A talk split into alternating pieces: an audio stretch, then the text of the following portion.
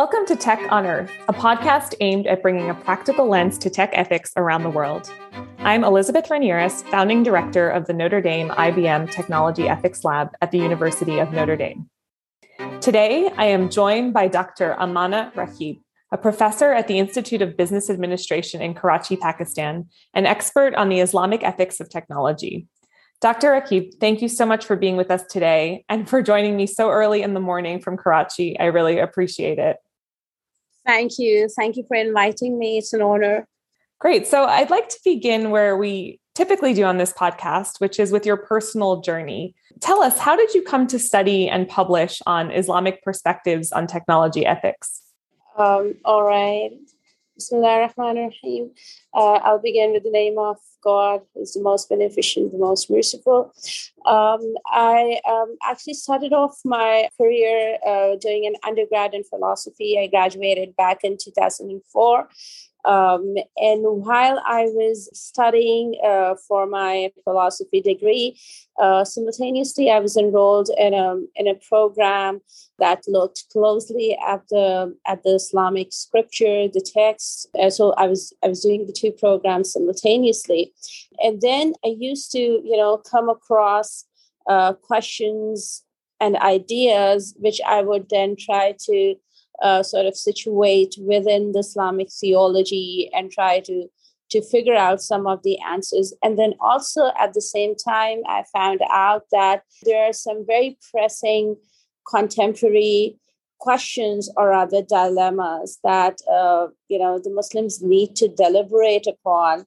And while, for instance, I was studying philosophy of science and critical theory, I was surprised by the fact that many of the Muslim intellectuals, intelligentsia, scholars, they weren't as aware of that. So because of the colonial heritage, the Muslim populace, the more educated people were too awed with science and technology and were not very cognizant of those deeper questions of an ethical nature.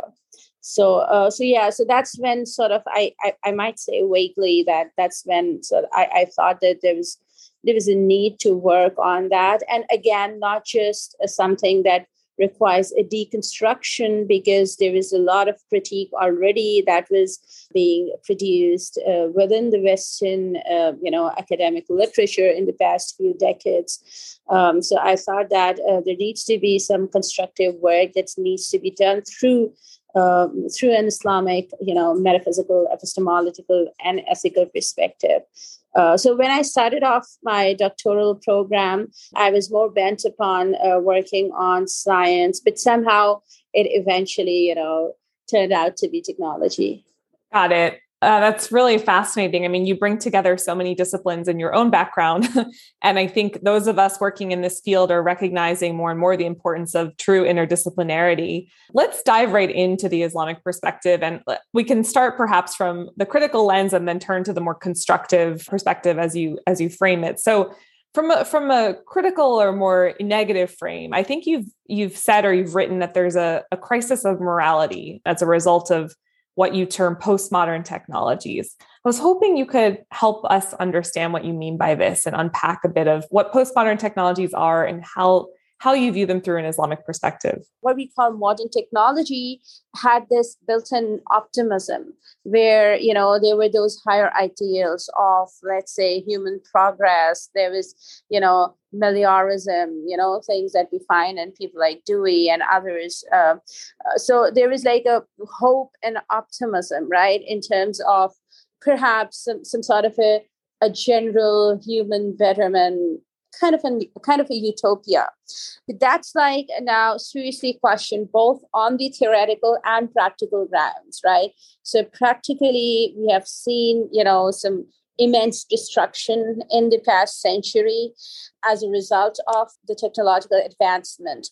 But even on a more theoretical level, we are encountering those deeper questions of morality, right? And or what should be the the goal, the ideal, what sort of a human society do we want to create? What sort of individuals do we want to have who inhabit those societies? And those questions are difficult to answer because of the perspectives that lack a deeper metaphysical basis, right? So in such a situation, we are sort of in a deadlock position, right? Where we don't have a strong foundation to provide us with a stable morality to guide our goals and aims towards which we should be designing our technology. And in that sort of a moral vacuum, what happens is that technology assumes the higher end, you know, becomes an end in itself. And this is what I call postmodern, the extreme manifestation of that postmodern condition, right? Where means become ends, right? So you become, I can illustrate that, for instance, I'm talking to you via this technological medium, right? So what is the intrinsic end here in our conversation is having a meaningful intellectual, conversation about some pressing ethical problems that humanity is facing, right? And it could have been through a number of means, right?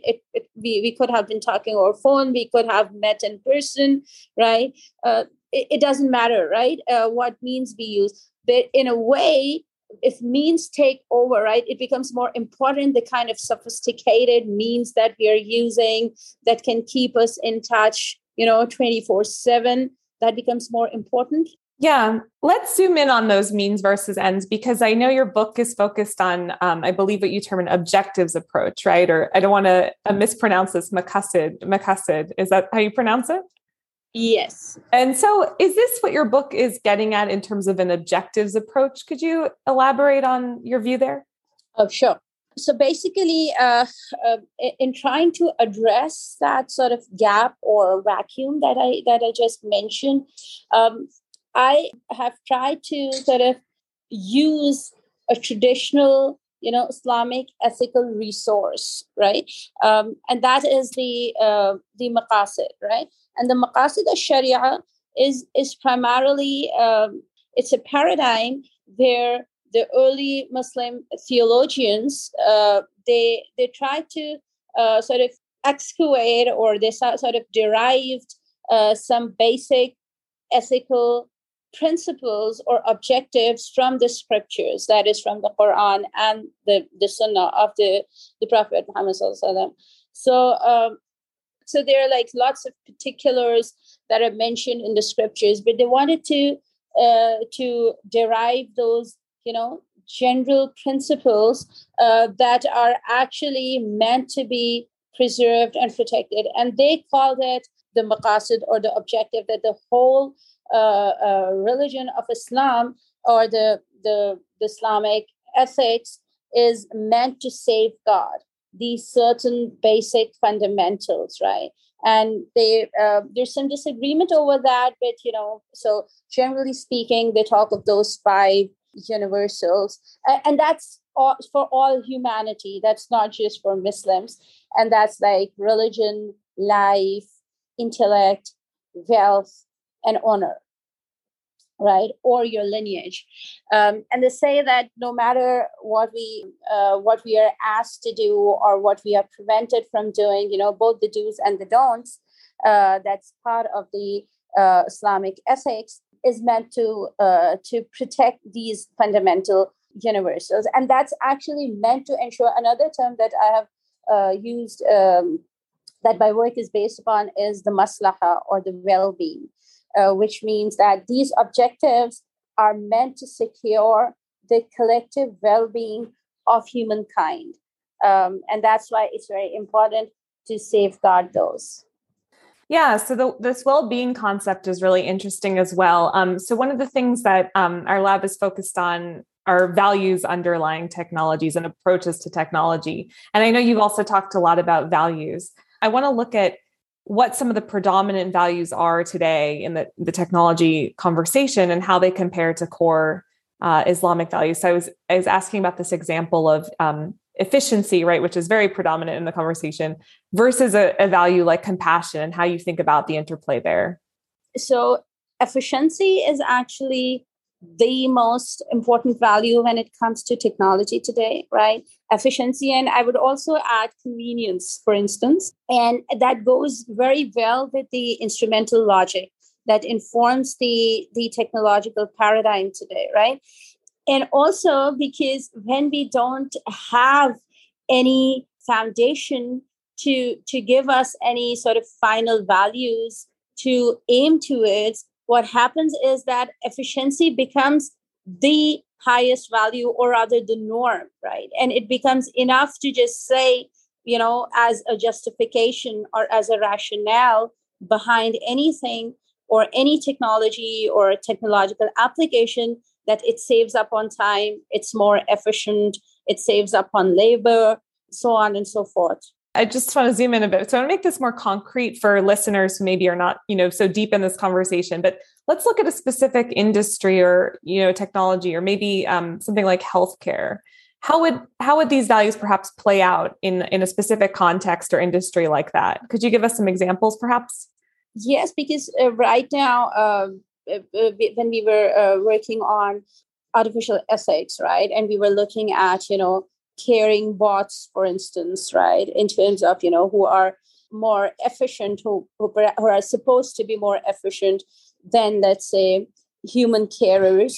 But then there's this element of compassion that's like and human conscious compassion that would be lacking in that. And the other thing, looking from the Islamic, and I think we actually share this with other religious traditions like Christianity, and I think almost all of the religious traditions, where when we are caring for other people, let's say sick people or patients, it's not just meant for their physical recovery or physical revival.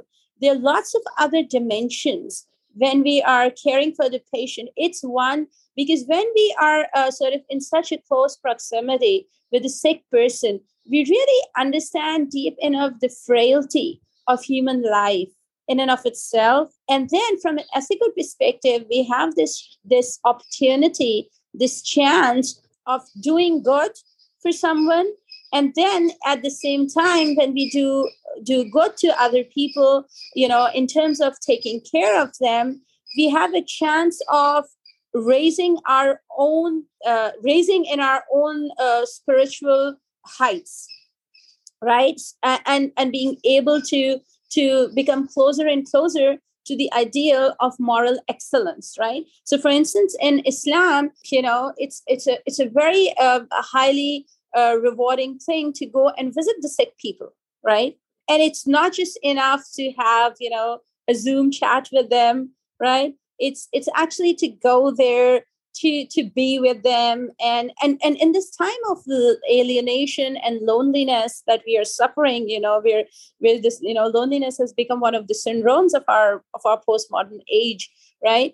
People are just, they don't have anyone, and they are always looking forward to having real human company, right? Yeah, and we saw this play out very much in the pandemic, right? Where we had, you know, we were keeping people connected, whether in nursing homes or hospitals with devices, but perhaps lacking the human connection, the physical touch, other elements, you know, that go beyond what can be facilitated by modern or postmodern technology. So I think that's a really vivid example. All right. Can I add one more thing? Please. You know, so if I'm talking about the Islamic perspective, then there's this concept of human nature, which is called fitra, right? And this we have this belief that, you know, this fitra is part of our humanness, right? It's part of our metaphysical being. And that fitra sort of defines who we are. And it's part of human fitra to be a sociable being.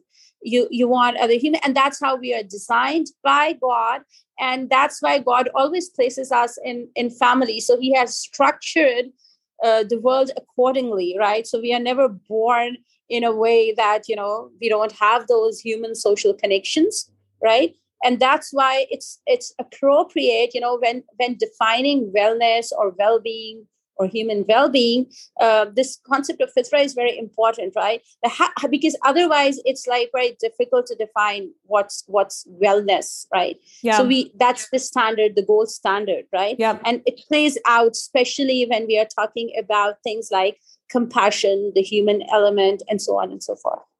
And it's so interesting that you say that, because I think one of the things that comes up for me a lot in the technology ethics conversation is just how individualistic it can be, right? And so we talk about individual well-being and values, but not so much the collective or the social or the interpersonal. And I think what you're describing sounds like both dimensions, that you kind of need the individual and the collective to have a complete view of this. Is that an accurate representation? Yes, yes. And that's the beauty of the Islamic ethical system, actually, because you are at the same time, you're working on your own personal ethics, morality, spirituality, enhancing your intellectual abilities, but that's tied to the good of the community, the society, the humankind as a whole.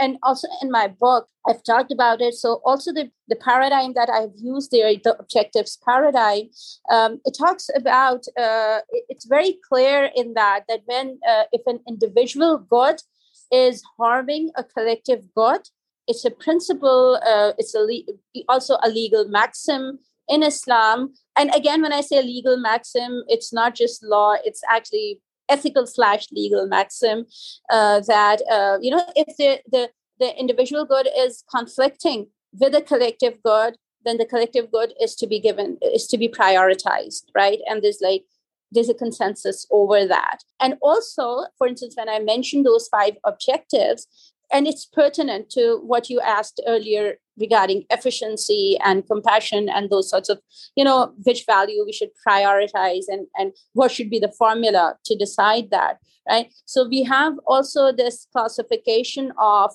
necessities, needs, and enhancements, right? Again, we have Arabic terms for that, but I won't use that. And that's like, so sometimes, for instance, if there's like, we are talking about human life, the objective of human life, and we are talking about wealth, for instance, right? Now, there's a value in protecting wealth, and, you know, you could have more efficient means that could perhaps be more economically efficient, right? But is that a necessity or a need or an enhancement, right? With respect to the preservation of wealth and, you know, whatever resources, versus there's something that's at the level of necessity in terms of human life, right? So if we are talking about compassion and, you know, that's a fundamental human value, right? Because if we lose that, we sort of lose something fundamental about being humans, right?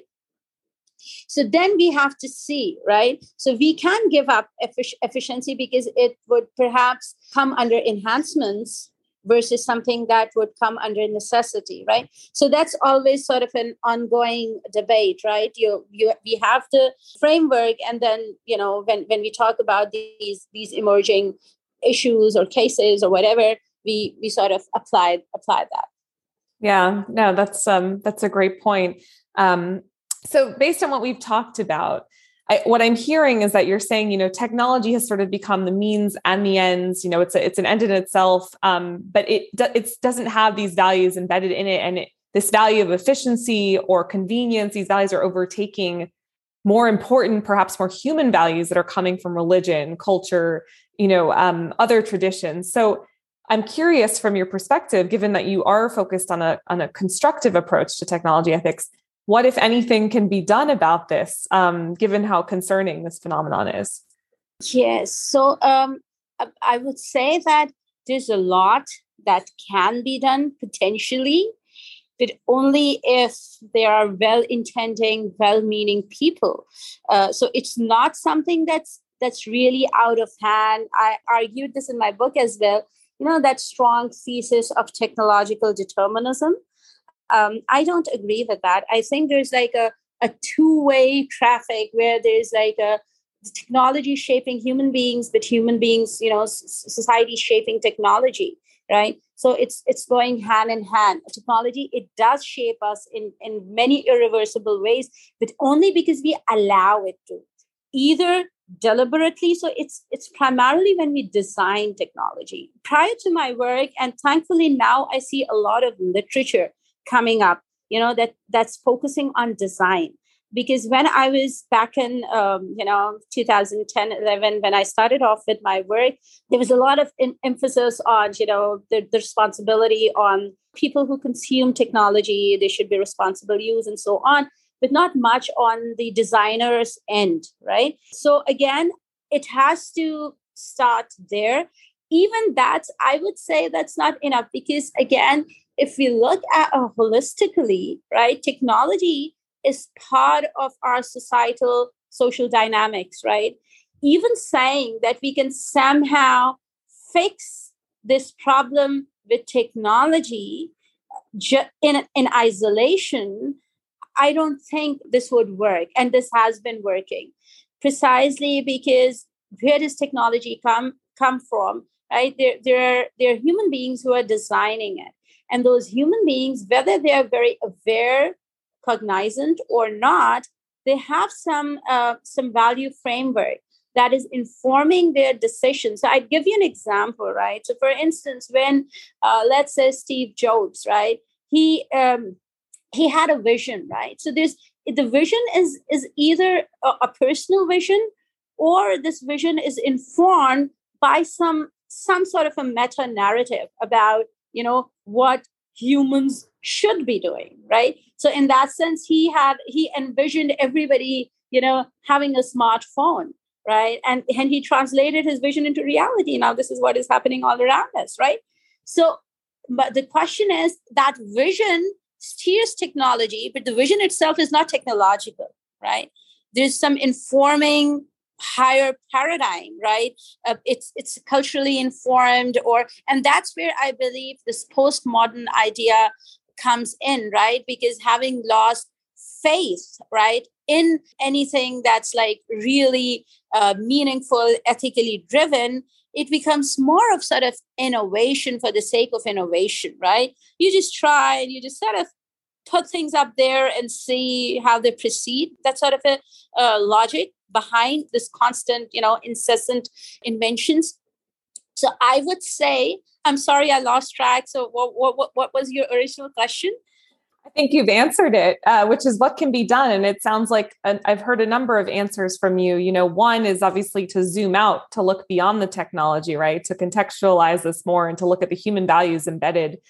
You've talked about design. I mean, I would like to give you the opportunity. Our lab is very focused on applied technology ethics. So do you have maybe one or two very practical, tangible takeaways for, let's say, global companies who really are concerned about this and do want to think about translating some of your work into practice? Sure, I would be happy to do that. But again, I wouldn't say that, if somebody asked me that, we are designing this, this one technology, can you come and help us with that one technology? I don't think this works. It would work this way, right? Because one technology, again, is part of a greater nexus, a web of technologies. And Hans Jonas actually gives a very, pertinent example of, let's say, steam engines, when they started off back in the 19th century. So it's basically, it's a whole gamut, right? And then, you started digging out coal, right? And you designed a steam engine so that you could, dig it out of the mines and take it out. But then the steam engine themselves needed more coal. So you had to dig up more, So you see this sort of a imperative that starts happening. Absolutely. So it's not just when technology, and that's what my work is meant to emphasize, that it's a collectivity of those technologies. And also behind the technology, so if we are designing, again, the same question, what sort of human individuals we want to design, what sort of families we want to design, what sort of communities and societies we are looking forward to, right? So those are some fundamental questions. And actually, this has come up in our own research of thinking of the whole educational paradigm. So we started off with this idea that the engineers, the design engineers, they are not equipped to actually tackle such questions, right? So when they design, they are more focused on, you know, the productivity, the efficiency side, and they think themselves to be just problem solvers. You know, they give solutions for those technical problems, right? Of how to make something more efficient, you know, remove the errors and so on, right? And also the question of, not just the question of how we should design it in the best possible way, for instance, to sort of align with the ethical values, but some very basic key questions of whether there is a need to design it in the first place, right? Those critical questions that need to be asked and which I think are not being asked presently. And then, of course, also the consequences that can be enumerated. Because I've emphasized this point in my book as well, that Islamic ethics is not purely consequentialist, but of course, it does take into consideration consequences. And we know that, you know, what the past few decades have shown us are some very grave consequences, right? So again, there has to be the right intention, there has to be the right goal or objective, then the right sort of design or methodology, and then the right consequences. And it sounds like the lack of intention is an intention in some instances, right? That postmodern nihilism is out, right? That you don't have intention of doing anything, and then anything can happen. Yeah, exactly. So just to wrap up here, I guess one final question to take us out on an optimistic note is, what makes you hopeful about the future of technology ethics? The disaster that we are experiencing right now. I feel that unless there's something really serious to make more and more people question it and not have this very naive optimism regarding, you know, technological progress or technology for the sake of technology, right? So when people see those brutal, you know, killings, the loss of human compassion, you know, the question of, you know, how we can differentiate, you know, reality from VR and those sorts of things, right? Then I think we will gather the momentum where these things, people would become serious about these things. And the worse it gets, I think, the hope for better. I agree with you. Dr. Raquib, thank you so much again for joining me today. And I really look forward to continuing this conversation with you. Tech on Earth is a production of the Notre Dame IBM Technology Ethics Lab. For more, visit techethicslab.nd.edu.